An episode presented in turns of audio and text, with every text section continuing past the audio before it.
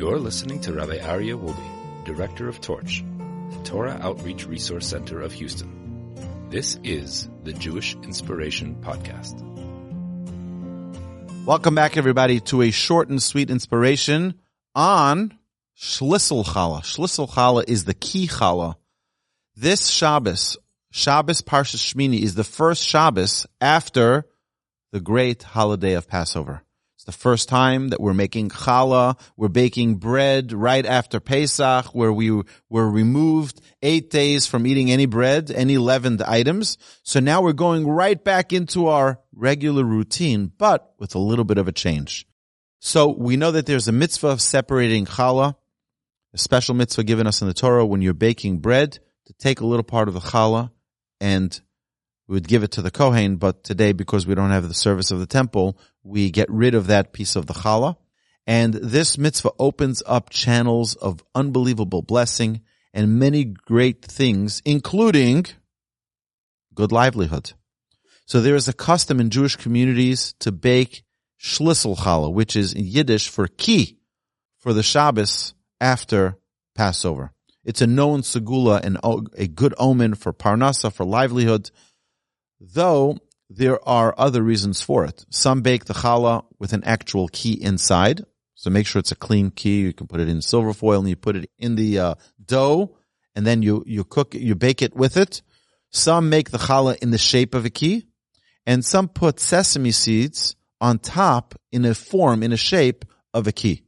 All of these customs are age old customs and one of the first early sources of about a thousand years ago, the Ohev Yisrael says about Shlissel Challah that these customs of our fathers are most definitely Torah.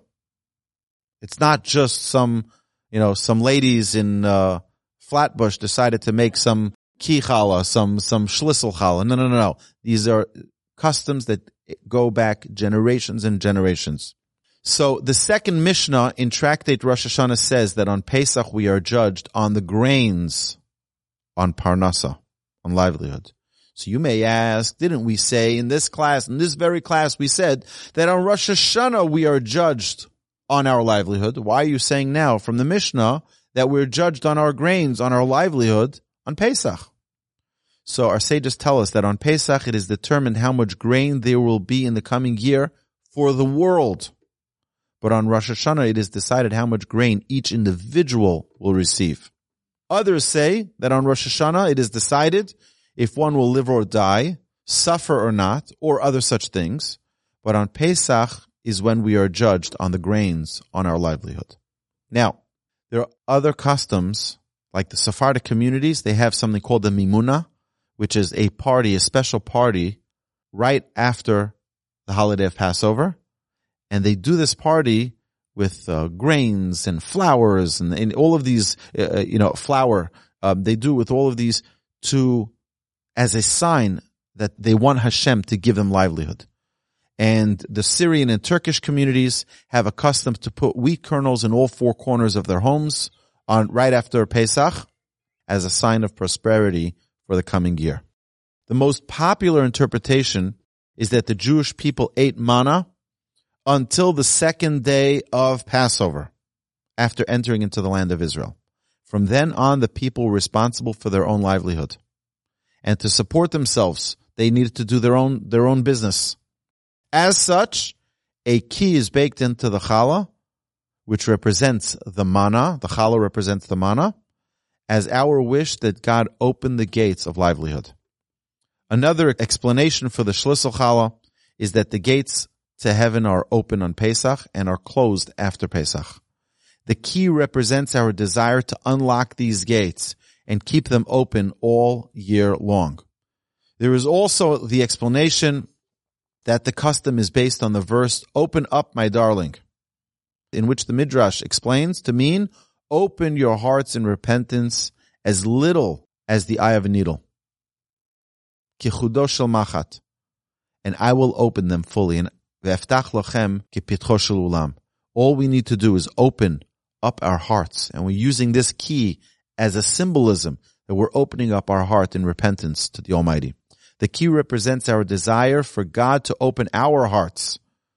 Some further connect the key and the manna, both of which, as we have seen, represents li- livelihood, with the fact that the manna began to fall from heaven on the month of Iyar, which is the next month that we're going into, and the Shabbos after Pesach is when we blessed the upcoming month of Iyar.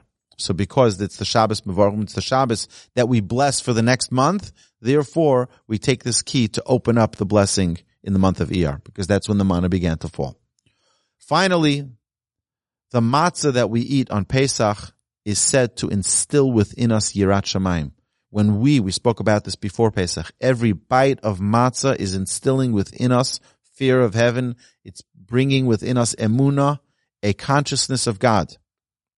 Yirat Shamayim is compared to a key. As the Talmud says, Rabba bar Huna said, Rabba, the son of Rav Huna, said, any person that has Torah but doesn't have Yirat Shamayim is comparable to a treasure who has the keys to the inner treasury but not the outer one.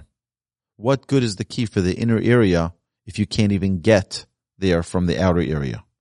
Based on this, we bake the Shlissel Challah, we bake the Key Challah after Pesach to show that we have both Torah and Yirat Shamayim. We have both keys, the keys of the outer gates and the keys of the inner gates. And Hashem should bless us all that not only we should be meritorious in fulfilling this great custom of making our challah either in the shape of a key or having an actual key inside of our baked in our challah, but we should also be able to open up the gates of our hearts and connect to the Almighty and use this as an opportunity, not only for blessing, not only to ask God for all of our wishes, but also to connect ourselves on the greatest level possible with our Creator. Amen. You've been listening to the Jewish Inspiration Podcast, a Torch production. Become a supporter at torchweb.org because your assistance enables more Torah learning around the globe. To find more lessons offered by Torch, please visit torchpodcasts.com.